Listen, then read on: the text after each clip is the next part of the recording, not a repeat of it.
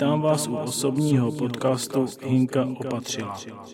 Tak, dostal se mi tady na stůl takový dotaz od klienta. Eh, proč vlastně předěláváme jeho aktuální web,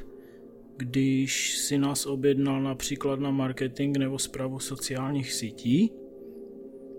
A v podstatě odpověď je jednoduchá a bývá to častý nešvar u klientů, že vlastně web je na internetu v podstatě takový základní kámen, mimo to, že máte třeba sociální sítě, Twitter, Instagram, Facebook a jaký jiné další, LinkedIn a podobně, tak v podstatě ten web je pořád nějaká vykladní skříň a nějaká vlastně webová prezentace jo? firmy nebo člověka, služby a podobně. To znamená, eh, jako v podstatě nedá se Eh, nebo není dobré ty lidi jako nalákat na ten základní kamen, na ten web, když vlastně ten web není v pořádku.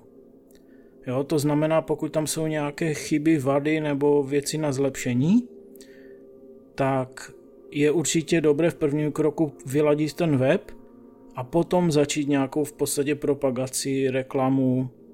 ať už je to PPC, Facebook, nebo začít třeba zpravovat ty sociální sítě s nějakou strategií, plánem, cílem, vizi a podobně, protože eh, když tam ty lidi přijdou, tak oni tam stejně nezůstanou a i ještě to uškodí vyhledávání, protože nějaký ten dwell time a podobně, eh, jak známe ze SEA, takže vlastně ty lidi hned rychle odejdou, když nezjistí, co potřebovali na tom webu, nebo když se nezorientují, nebo je to prostě nějak neuchvátí ať už graficky nebo přehledem, přehlednosti menu a podobně. To znamená, my musíme prvně vyladit ten web a bohužel opravdu častý nešvar je to, že ty weby jako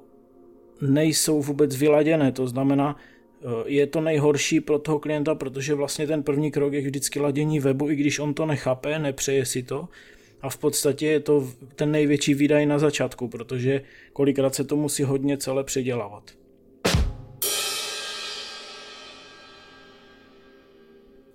A pokud se, pokud se tato práce eh, odvede na určitou úroveň laťku, tak potom můžeme vlastně dál vylepšovat tyhle věci kolem a už pracovat zároveň třeba na těch sociálních sítích na blogu,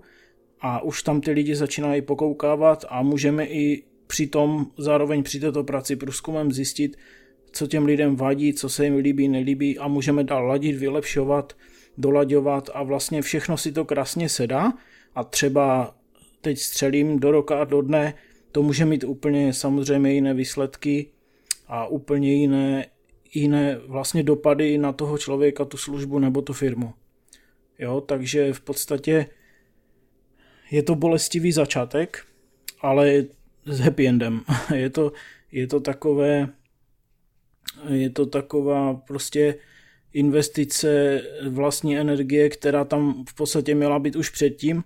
a buď se to nedělalo, nebo se to udělalo špatně, anebo to, nebo je to jenom nedůslednost nebo nedostatek času většinou, jo? nebo že ty lidi vlastně třeba odborně neví, co s tím mají dělat a nikdo předtím jim to vlastně neříkal. Jo? Takhle přijde já nevím, copywriter, grafik, UXák, webař a říkají, říká mu to pět lidí, tak kolikrát si už jako dá říct, že to slyší od pěti lidí, plus je tam samozřejmě velká páka pro, na toho klienta, že za tím celým stojí ten průzkum vlastně mezi běžnýma lidma, který vlastně se udělá a on na základě toho vidí, že to opravdu není ideální stav. Jo, nebo mu to řekne třeba někdo z rodiny, když se jich předtím nezeptal a podobně. Jo, takže tímhle bych chtěl uzavřít tohle téma jako v podstatě